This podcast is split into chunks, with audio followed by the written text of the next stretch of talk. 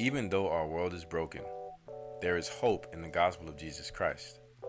Candid Mike is here to share the gospel through life lessons and heavy hitting interviews that will leave you inspired. In each episode, you will have the opportunity to make a difference in your personal life and in the lives of those you love. Today's episode has something good for you.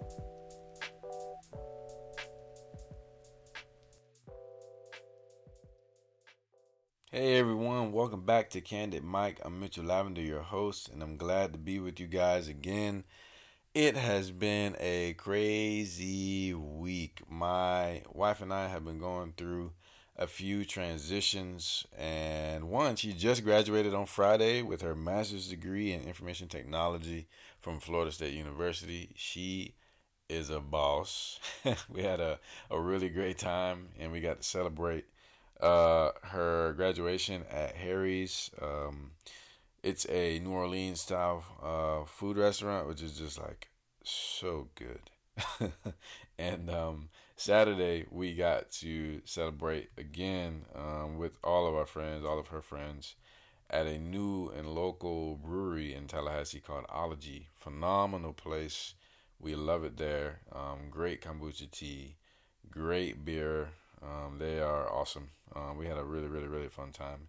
Uh, but you know what's crazy is that this was the tail end of our week. That was Friday and Saturday.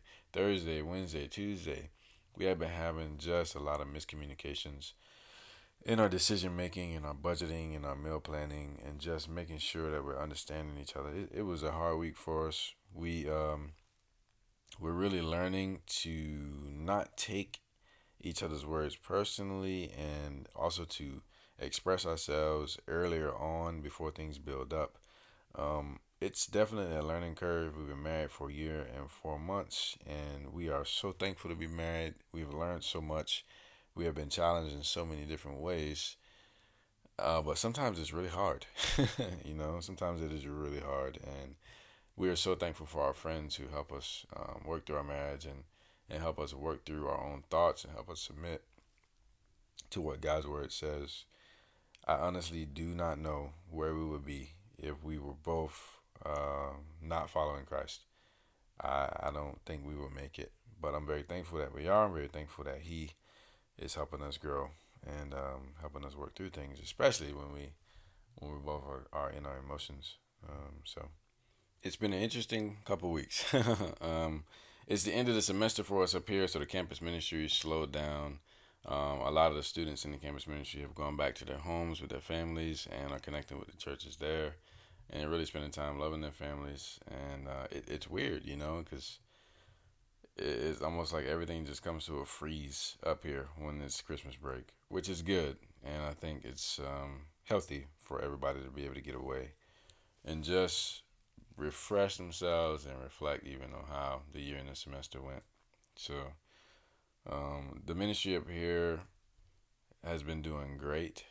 There are a couple goals we had. One was which one goal was to grow closer to one another, and the other goal is to continue to develop the character of Christ. And by the grace of God, we were able to see closer friendships and closer bonds form towards the end of the semester. And we had a new brother named Jonathan who was baptized December 10th, which is encouraging uh, to see someone become a Christian and and he's on fire. He's growing, and he's exciting, and he's encouraging. them.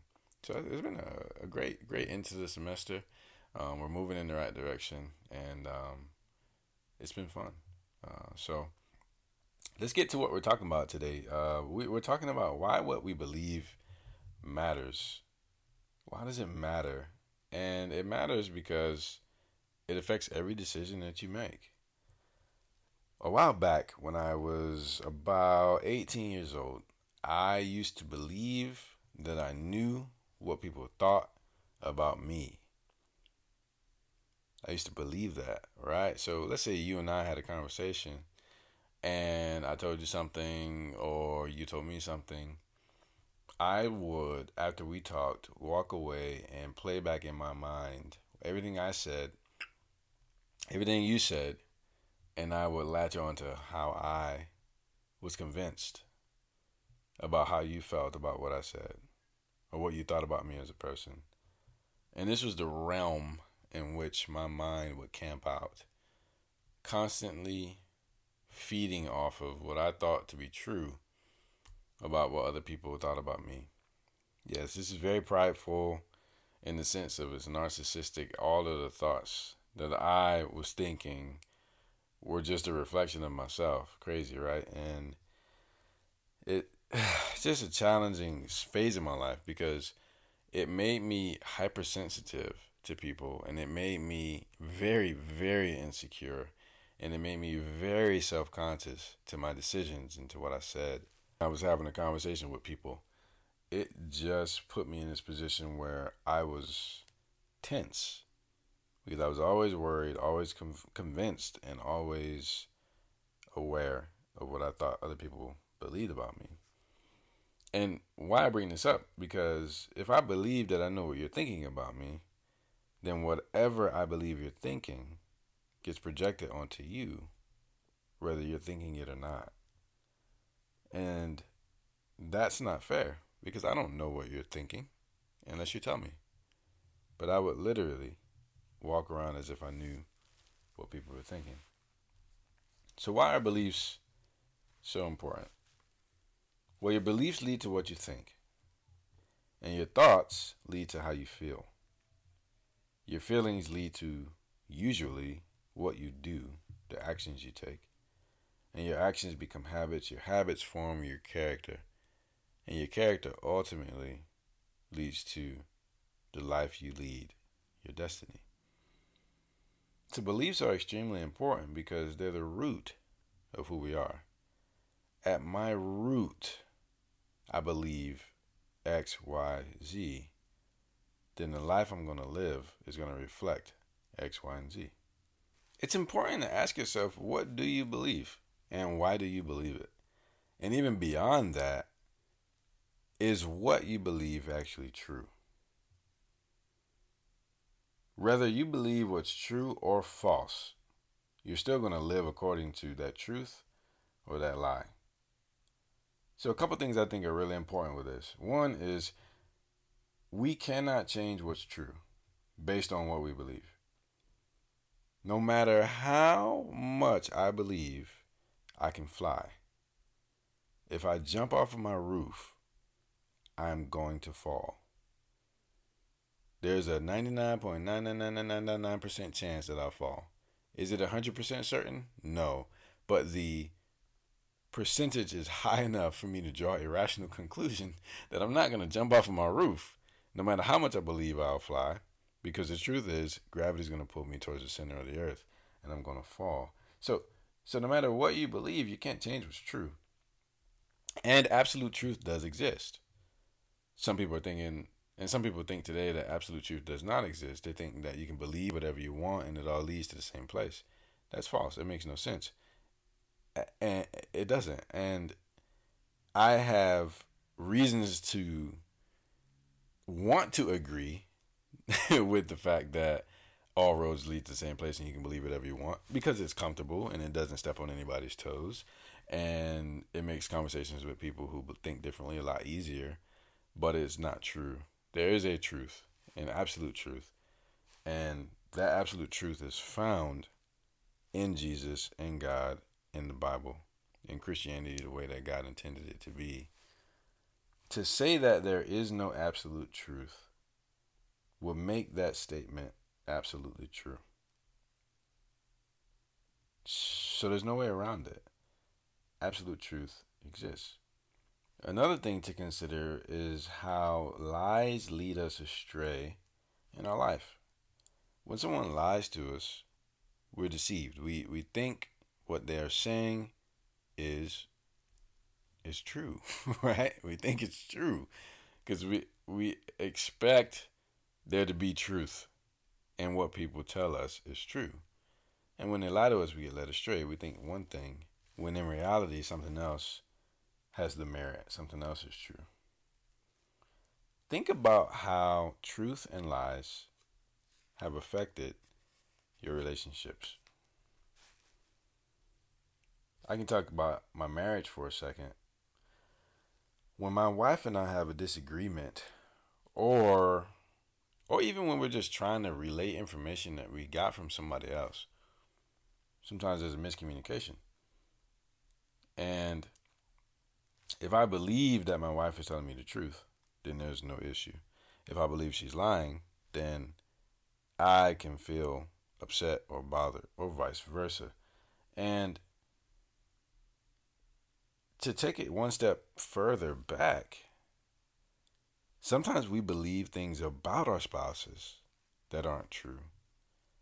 For example, if she says something with a bit of a sharp tone towards me because she has pain in her arm, but I don't know she has pain, then I might tell myself that my wife is upset with me because her tone was sharp. And I believe that, which in my case is a lie. If the fact is that my wife had a sharp tone with me because she's in pain. You see how tricky this is? what you believe can affect your relationships big time. Whether you believe the truth about your spouse, whether you believe the lie about your spouse, this goes down to your kids, to your friends, to your coworkers. My challenge to you is to take note of what you're believing. We tend to camp out in three areas the first one, when we're doing great, we camp out in the truth. I know this person loves me. I know they didn't mean to do that. We give people the benefit of the doubt. The other two is where we get in trouble. When we camp out on the lies in the areas of the things that could be, the possibilities, and that leads us to camp out in speculation. So if something isn't for sure a lie or, or something isn't for sure in general, but we treat it as if it's true, then we can we can find ourselves getting in trouble. For example, going back to the example of, of my wife, if she has a sharp tone, instead of just telling myself a story, which is typically what we end up doing, I could ask her, "Hey, are you upset with me? Because you sounded like you're really upset with me." And she may say, "No, I just have some pain in my arm." Oh wow, that's a totally different conversation versus me saying, "Well, why are you getting, why are you getting, uh, you know, aggravated with me?" And and she may respond to that in a way that is negative, and we may have ourselves an argument because I believe something that wasn't true. So truth and lies and speculations can get us in trouble what we believe really, really matters because it affects the way that we think, it affects the way we feel, and it affects what we do in our relationships. Think about your relationships. Think about the interactions you've had with people this week. Maybe the conversations you've had. Maybe the things you've heard that other people said. Are those things true? Do you know if they're true? If you're saying, yes, I know they're true, why do you know? Is it because somebody told you they were? Or because you know for a fact that they really are? You don't want to be misled. You don't want to believe something that's a lie. And you also want to make sure that you cling on to the truth. Because the truth is ultimately what will lead you in the correct direction, even if conflict or hard times come from it. When it comes to Jesus, in John 14, verse 6, he says, I am the way, the truth, and the life. And in this moment, he's talking to his apostles who are afraid and scared because he's getting ready to die. He's telling them that he's getting ready to leave and die. And they're, as any good friends would be, concerned. And Jesus is consoling his friends here with three powerful statements I am the way, the truth, and the life. No one can come to the Father except through me. This statement in Christianity is so powerful, so consoling, and so exclusive because it states that Jesus Christ is the only way we, as humankind, can get to the Father. In making this statement, this tells us why what Jesus asks us to believe is the best thing we can believe not only for ourselves, but also for those around us your closest friends, your family, your kids, your husband, your wife. Because Jesus says that He's the only way. So if I believe something otherwise, and if I try to make another way, that means I'm not going to make it. This is something that I know that a lot of people don't like. I've had a lot of conversations with people where they feel weird or uncomfortable or they think it's dumb to say that there's only one way, that there's only one truth, that there's only one God, that there's only one way to be saved. Um, some people say it in a way that goes something like this Well, all religions are the same, they lead to the same place. But that's not true. If you consider Christianity and what Jesus teaches, his entire ministry is based on love, it's based on sacrifice, it's based on selflessness, it's based on service, it's based on meeting the needs of those around us, it's based on truth and grace. Not every teaching or every other religion is based on those things. Christianity is exclusive, it is authentic, it is true. You have to put it to the test in order to find it out. But I bring this up because I want anyone to listen to this podcast and wonder what we believe. We believe that Christianity is the only way. The only way to what? The only way to live a righteous life with a relationship with God now on this earth and to enter into the kingdom of God when we leave this earth. I do not believe that any other religion, any other teaching, any other quote unquote gospel will get you there. And I'm going to always do my best to present the truth as I know it and as I study and learn and grow. So what you believe is extremely important. There's another passage in 1 Timothy 4:16 It says, "Watch your life and your doctrine closely and persevere in them. By doing so, you will save both yourself and your hearers." And this is essential because he's talking to Timothy in Ephesus. He's leading a church. He is responsible for what these people are hearing and what they're believing. And he's telling him to watch your life, the way you live, and your doctrine, your teaching closely because and, and to persevere in them because this results in people being saved or not being saved. One of the burdens of Christianity is realizing that there are a lot of people in this world, a lot of people, even sadly, who say that they're Christians, who are not saved. Wow, right? How could you say that, right? And, and and I don't say it proudly. I actually say it with a sad heart because I was one of them. I grew up, you guys have heard my story. I grew up thinking I was a Christian and I wasn't because I didn't follow what the Bible said. I didn't follow what the Bible said. God wrote this book for me to put it into practice in my life according to what the authors intended in each book. And I wasn't doing that. So, my challenge for you, if you're listening to this, is to really stop and think about what you believe and why. Have you actually read God's word and extracted the truth from it? And do you believe it?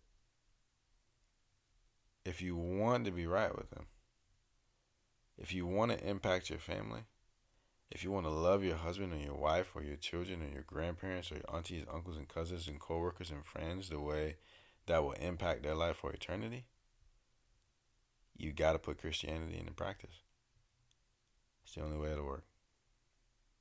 This is a challenging episode, I know.